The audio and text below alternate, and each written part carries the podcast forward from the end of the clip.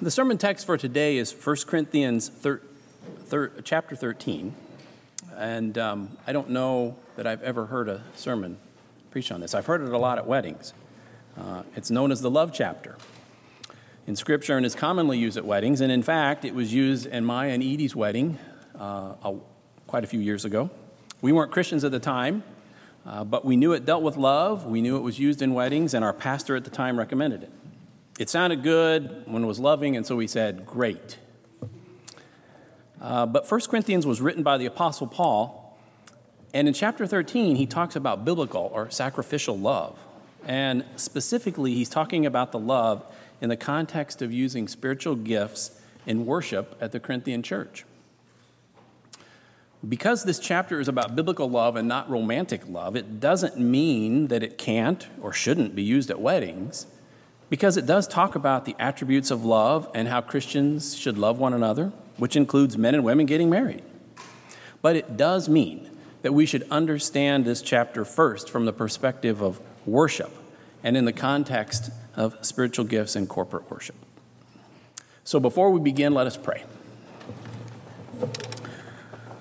Father, I pray that the words of my mouth would be honoring and glorifying of you that you would use these words to encourage all of us where we are in our daily walk with you, and that you would help us to hear what you would teach us from today's message. And we ask this in Christ's name. Amen. So feel free to turn uh, with me to 1 Corinthians chapter 13 as I read. If I speak in the tongues of men and of angels but have not love, I am a noisy gong or a clanging cymbal. And if I have prophetic powers and understand all mysteries and all knowledge, and if I have all faith so as to remove mountains, but have not love, I am nothing. If I give away all I have, and if I deliver up my body to be burned, but have not love, I gain nothing. Love is patient and kind. Love does not envy or boast. It is not arrogant or rude. It does not insist on its own way. It is not irritable or resentful. It does not rejoice at wrongdoing, but rejoices with the truth. Love bears all things, believes all things, hopes all things, endures all things. Love never ends. As for prophecies, they will pass away. As for tongues, they will cease. As for knowledge, it will pass away. For we know in part and we prophesy in part, but when the perfect comes, the partial will pass away. When I was a child, I spoke like a child, I thought like a child, I reasoned like a child.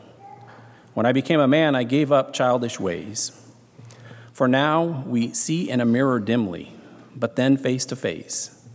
Now I know in part, then I shall know fully, even as I have been fully known. So now faith, hope, and love abide, these three. But the greatest of these is love. Paul wrote to the Corinthians because there were problems in the Corinthian church. In 1 Corinthians chapter 11, so two chapters prior, he writes about Christian freedom in matters that do not compromise the glory of God.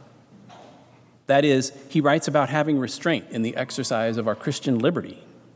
Paul exhorts the Corinthians in their freedom to be imitators of Christ by following Jesus' sacrificial love. Then in chapter 12, he turns his attention to the use of spiritual gifts in worship because the Corinthians were being showy and therefore distracting with their displays of spiritual gifts. He corrects the Corinthians in their selfishness by reminding them that they are but one part of a larger system, the church, the body of Christ, and that the church needs to work together to function properly. And Paul does this by comparing the gifts of the Spirit to parts of our body. Now, lest you think um, we're going to talk about three chapters today, we're not going to go into chapters 11 and 12, but I wanted to set the stage for today's message because Paul concludes chapter 12 by encouraging the Corinthians to earnestly desire the higher gifts and to strive for unity in the body of Christ. He then adds at the end of chapter 12, and I will show you a still more excellent way, which is the setup and lead in to chapter 13 on love which is about love over gifts and in how to use our gifts in love to bring unity. So, as we dig into what Paul wrote to the church in Corinth, his exhortations may seem impossible to live out in our fallen state. And that is correct. It is impossible. We need a Lord and Redeemer to save us from our sins, and by God's grace, we have that in Jesus. So, this message is meant as an encouragement as we love one another and as we love our Lord. In 1 Corinthians 13, Paul talks about biblical love which is a love that does not change. It is the love that God has for his people. It is giving, not expecting anything in return. It is self denial. It loves even when rejected, as God does for his people. Most notably, as Jesus loved us and died for us while we were still sinners. Biblical love is the work of the gospel, it is love in action, it is a fruit of our gifts, and through the Holy Spirit's empowering and sanctification, it will grow as we mature. Maybe slower than we like, but it will grow. There is a brief outline in your bulletin containing three main points that we are going to look at uh, the primacy of love, the properties of love, and the permanence of love. I'm sure you noticed that they all began with P, and I want you to know that I worked really hard really hard on that alliteration. So, hopefully, easy to remember. So, the primacy of love. Our scripture text for today shows that biblical love is greater than the gifts that Paul previously talked about in 1 Corinthians. It is primary, it is preeminent, it is superior to spiritual gifts. Now, spiritual gifts can be powerful, perhaps even cool, to use a modern term. But without restraint or self control, spiritual gifts can be used in ways that don't express the love of Christ. This notion of biblical love was obviously not new with Christ because we read in the Old Testament in Leviticus 19:18 that Brian read earlier, "You shall not take vengeance or bear, grudge, bear a grudge against the sons of your own people, but you shall love your neighbor as yourself. I am the Lord." Biblical love. Then in the New Testament, Mark 12, which Brian also read, records Jesus' words when asked by the scribes which commandment is most important. Jesus answered, You shall love the Lord your God with all your heart and with all your soul and with all your mind and with all your strength. The second is this You shall love your neighbor as yourself. There is no other commandment greater than these. To Jesus, these commandments were two sides of the same coin. They are inseparable, incomplete without each other. While showing love to God is mentioned first, we cannot stop there. And while showing love to our neighbor is mentioned second, we can't just jump there. We must first love God and then our neighbor. It's one complete thought, inseparable. But while sacrificial biblical love wasn't a new idea, loving one another as Christ loved his disciples was new. For here we have the incarnate God dwelling with his disciples, working with them, ministering with them, living with them, teaching them, revealing to them that he was God and showing them biblical love. So let's begin by looking at the first section of chapter 13, where Paul tells us that things not done in love are meaningless. Verse 1 reads If I speak in the tongues of men and of angels but have not love, I am a noisy gong or a clanging cymbal. What symbolism we have here. There are many interpretations on tongues. And in the Reformed tradition, we generally, generally believe it to mean speaking multiple languages. Verse 1 is therefore saying if we speak multiple languages, perhaps speak all languages. We speak with eloquence, with the correct pronunciation, such that people don't realize it's not our native tongue. Or if we speak the angel, the, the language of angels, which are superior to human language, then if this is not done in love, we are just making noise. If we can speak with anyone, even angels, but have not love, I sound like a clanging cymbal or noise, not music. Verse 2 says, If I have prophetic powers and understand all mysteries and all knowledge, and if I have all faith so as to remove mountains, but have not love, I am nothing. Paul doesn't say we are lame or we are clueless or pompous, if our goal is to have awesome powers, understanding, knowledge, or faith, he says, We are nothing if love is not our motive. Now, having prophetic powers could mean different things. The word prophecy is used by Paul, generally refers to speech that reports something that God brings to mind or reveals to the speaker. Therefore, it can contain mistakes, and we must test and evaluate. A second view of this gift, though not in Reformed churches today, is that it involves speaking the very words of God with equal authority to the Old Testament prophets and equal to the word of Scripture. A third view is that it is very similar in meaning to the gifts of preaching or teaching.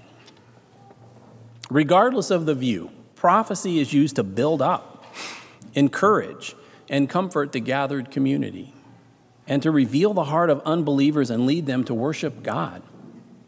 Because God uses this gift to build up the Christian community, Paul urged the Christians to value it highly. Paul also talks about having all faith. Faith so strong it could remove mountains. Now, that's a type of faith that I can't relate to, but it would be pretty strong. But if we have prophecy, knowledge, understanding mysteries, and all faith, and all these are great things, but have not love, then we are nothing. Note that it is nothing, but we are, it's not we, it is nothing, it is we are nothing with these gifts apart from love. Now, this doesn't mean that we should not pursue faith, knowledge, preaching, but if we pursue them without biblical love, then our pursuit is worth nothing. Without love, we become puffed up, arrogant, out of touch, and condescending to others. In the Reformed Church, we likely don't struggle with obtaining prophetic power as some mean it, but we certainly may have our favorite preacher. And we often judge other preachers based on their eloquence or charisma, but are quick to judge the gift. But Paul is saying, look at the heart. Continuing, verse 3 says, If I give all I have and if I deliver up my body to be burned, some translations say death, but have not love, I gain nothing. Renouncing all we have, including our lives, for the Lord gains us nothing if not done without love, if, if done without love giving all that I have to the poor, being a martyr for Christ, if not done in love, gains me nothing. Now, both of these examples are pretty extreme acts of sacrifice, but it applies to smaller acts of sacrifice as well. All our giving, if done under compulsion or with regret or hesitation, all our sacrifices not done in love, gain us nothing. So, how do we know if what we're doing is done in love? Well, no one knows but God our true motives. So we must assess our hearts, pray, read and study the Bible, be part of a local church. But we need to be honest as we look at our hearts because our hearts can be self deceptive.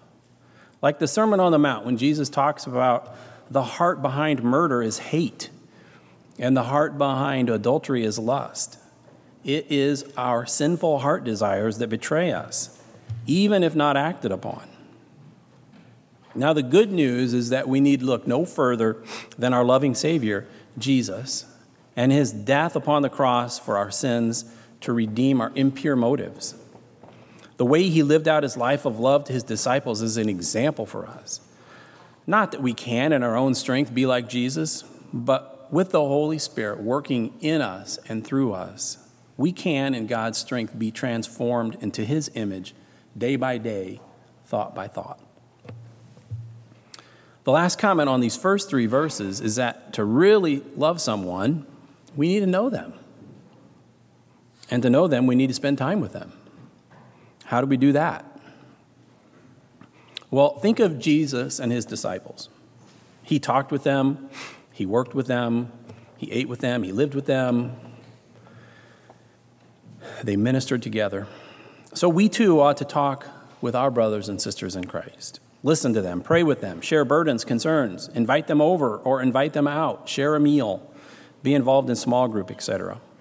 And many of us, many of you already do that. Uh, if not, I'd suggest, schedules permitting, stick around after church for a few minutes and talk to someone you don't know or don't know well. Consider joining a small group. Consider sharing a meal. In essence, because love is primary, we need to use our gifts in love as we love one another. So, the first point, uh, the primacy of love, talks about its preeminence. Let's now look at the properties of love or the attributes. Uh, the second paragraph of chapter 13, which covers verses 4 through 7, is where Paul describes, describes what love is and is not. These four verses are typically, typically the focus at weddings. So, as we look at verses 4 through 7, keep in mind that the first three verses of this chapter told us that things done without love are nothing. These next four verses will show us what love does and what love does not look like. Verse 4 starts with two things that love is love is patient and kind. Another word for patience is long suffering, and in and of itself is descriptive. To be long of something is to have a lot of it. To say that love is long suffering is to say that we need a lot of it in order to endure a fallen world and to bear with one another. To be patient is to be forgiving, understanding, to not jump to conclusions. God is so patient with his people, and he is slow to anger. In the midst of our sin, God is long suffering. That is, he suffers with us while he is patient. Now, I don't know about you, but one of my struggles is patience. Uh, those of you that don't know me, that may be a surprise. I don't know. But the irony is that while I can be impatient, I expect others to be patient with me. I know it doesn't make sense, but that's sin, right? Love is patient, but love is also kind, showing mercy rather than wrath. Sure, I can be kind, but often my first instinct is to think of myself as opposed to being others minded.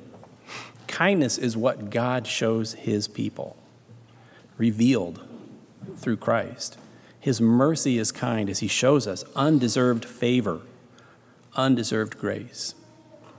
Love is expressed through simple acts of kindness. It is the emptying of oneself for another person.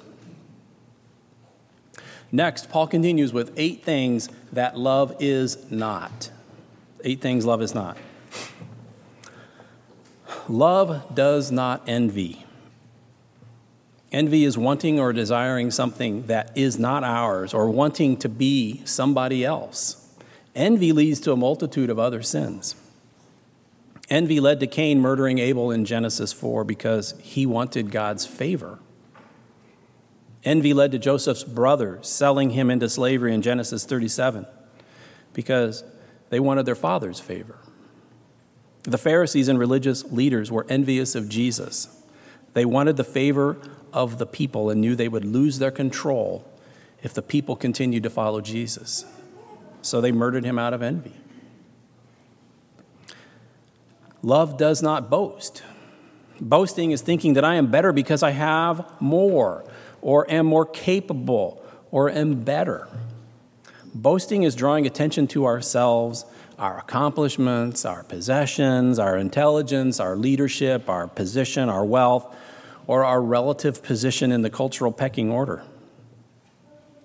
But Jesus was God incarnate. Yet he did not declare his deity until the end of his life. He did not boast in his status as a son of God. He was humble and lived a life of humility. He served his disciples and he gave himself up for death for our sake. Next, love is not arrogant.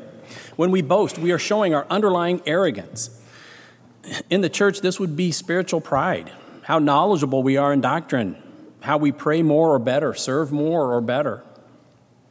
Do we think we have a superior understanding of doctrine and look down on those we feel are less knowledgeable?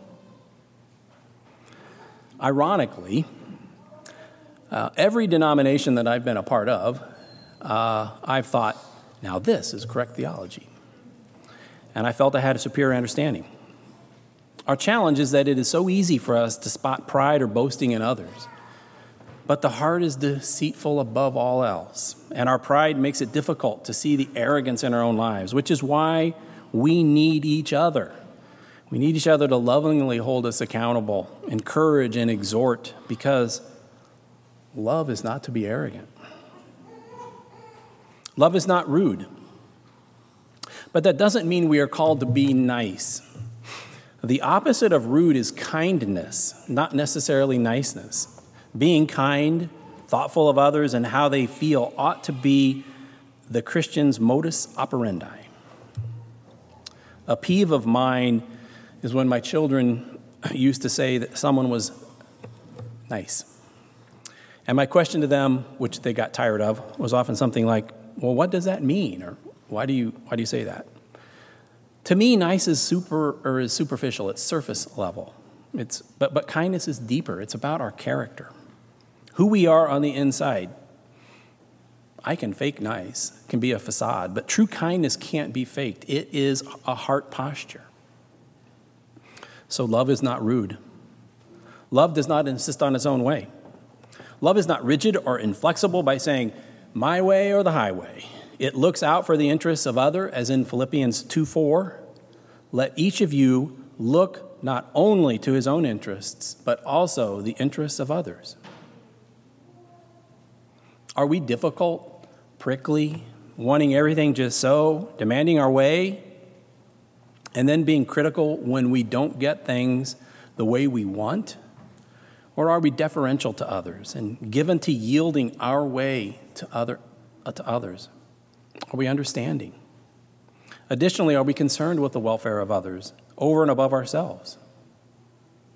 Now, it doesn't mean that we can defer without end, right? We need leaders. Someone has to make a decision. But do you always find that you're getting your own way?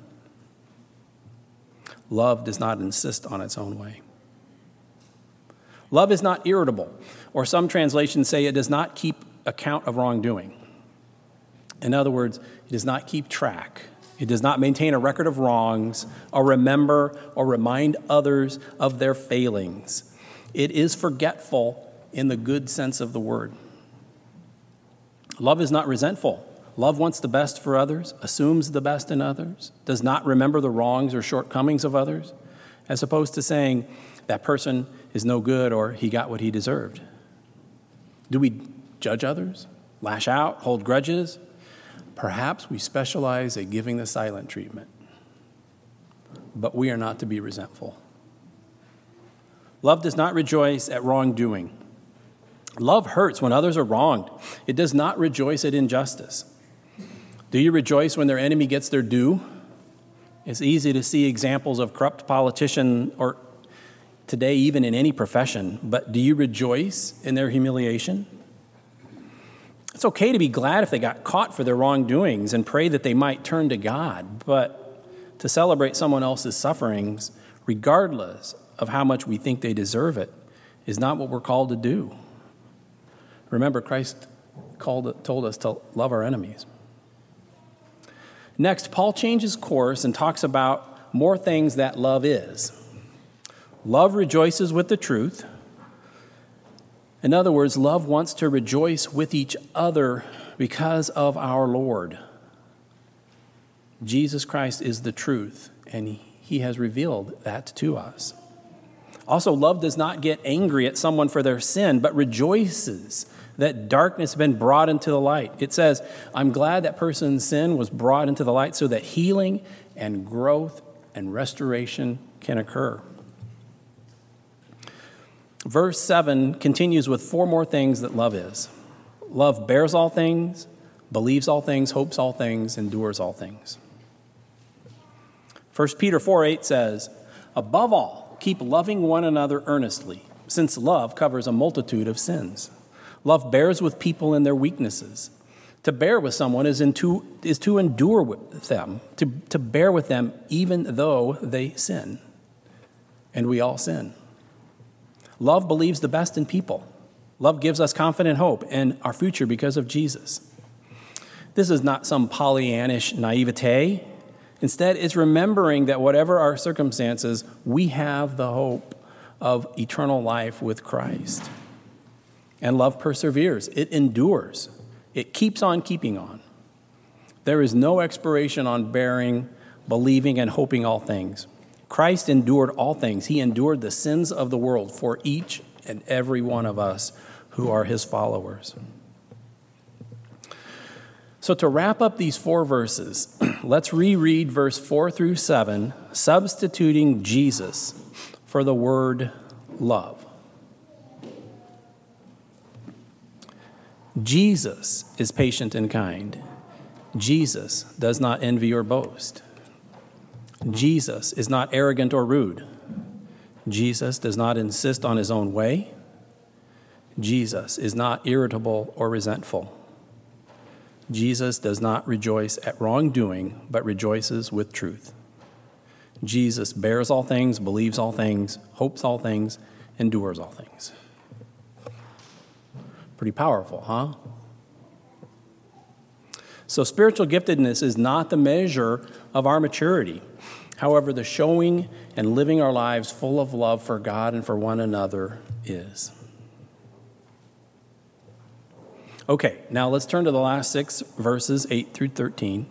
And if you're thinking, uh, he's only halfway done? Well, don't worry, this section goes quicker. So recall that we first looked at the primacy of love. That is, things not done in love are worth nothing. Then we looked at the properties of love, where Paul showed us its attributes, what it is and what it is not. Lastly, we're going to look at the permanence of love, where Paul contrasts the permanent nature of love versus the transitory nature of gifts. Verse 8 says, Love never ends.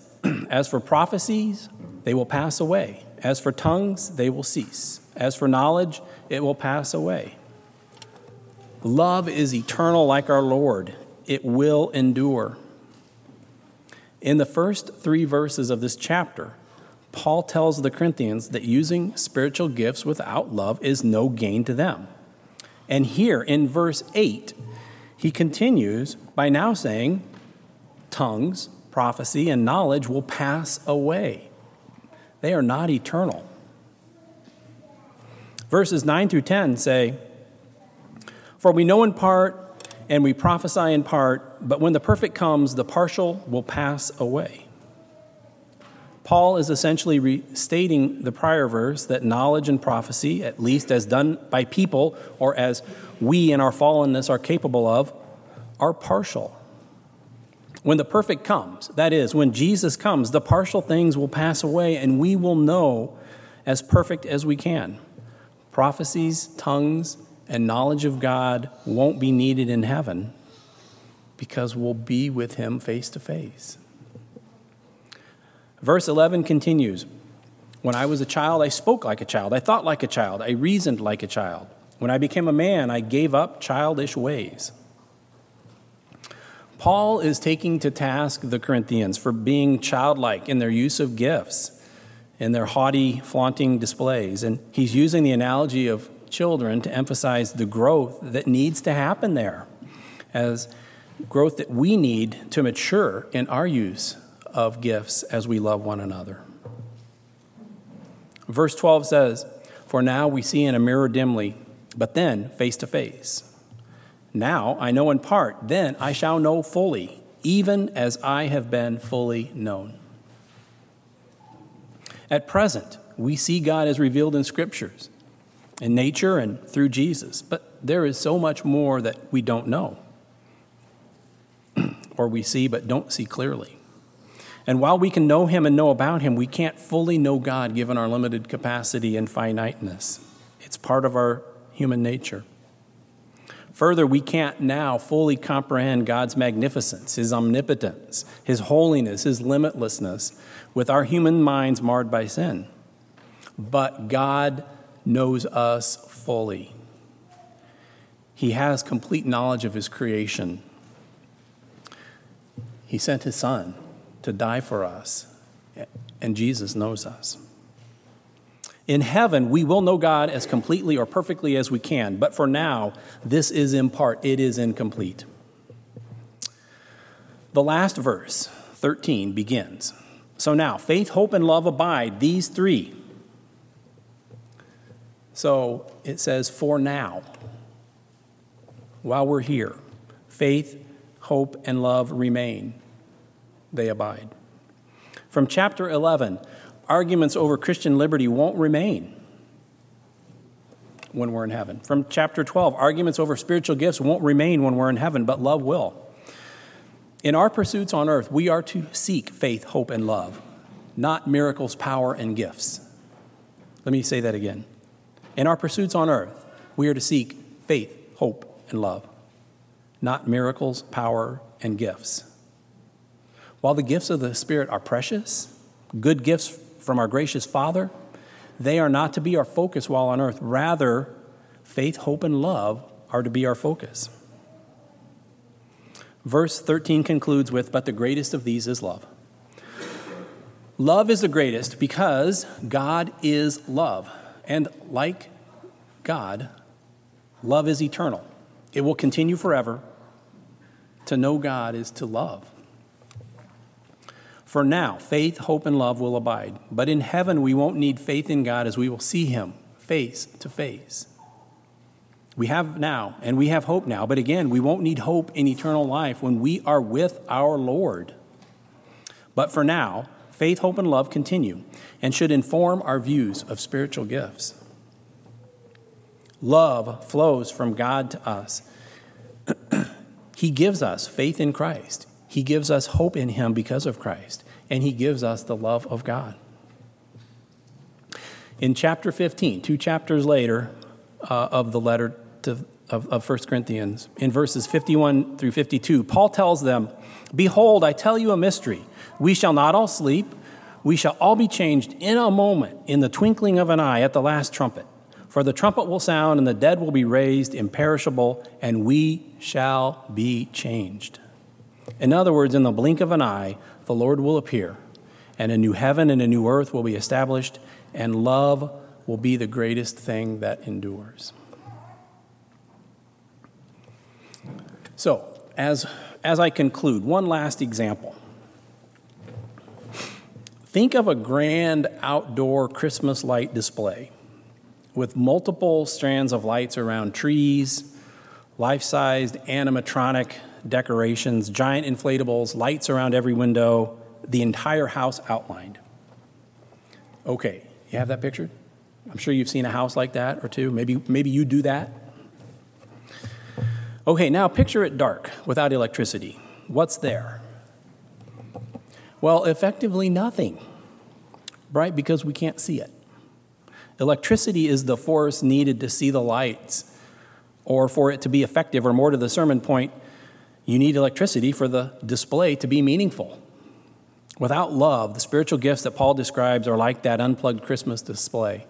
They are nothing. They may be there, but if not used in love, they are ineffective. We have a loving God that so loved the world that he gave his only begotten Son, who lived a life we couldn't live, died a death he didn't deserve, paid the penalty for our sins, rose from the dead, and defeated death.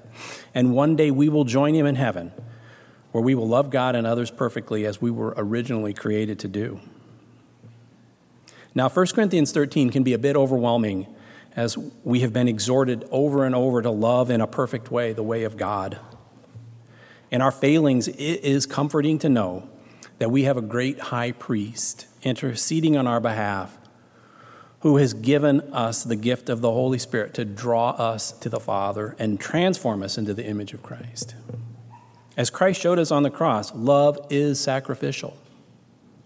He also showed us that love never seeks its own way, it always prefers the welfare of others to its own advantage. Does this love of Christ dwell in our hearts? Imagine how the world might be changed if the world knew Christians not by our politics, not by our stand on social issues, but rather from our love. Are we willing to lay aside selfish things and pursuits? I pray that we would see our motives and evaluate whether we are doing things in love. Are we showing love? Are we prayerfully seeking love above all else? Spiritual gifts without love are worthless. Paul exhorted the Corinthians to prefer love over spiritual gifts. Paul reminds us that love is supreme because it lasts forever. Love is clear proof of the Holy Spirit's regeneration in our lives. Love is at odds with selfishness. And finally, love is the greatest because it originates with God. It is an attribute of God and allows us to one day be with God because of Christ's perfect life, death, and resurrection. As 1 John 4 8 says, anyone who does not love does not know God because God is love. So let us love and know God, and in turn love and know others as Christ loves the church and gave himself up for her. For the greatest of these is love. Please pray with me. Lord, we thank you uh, that you value us, that you love us, that you know us, that you care for us. We thank you that you have made things right because of Christ's perfect life, his undeserved death and resurrection. Let us be mindful of our actions and the motives behind them. Help us to do all things in love and let love prevail in our hearts and in our actions to each other as we glorify you to a world that needs to know of your love and your good news. We pray this in Jesus' name. Amen.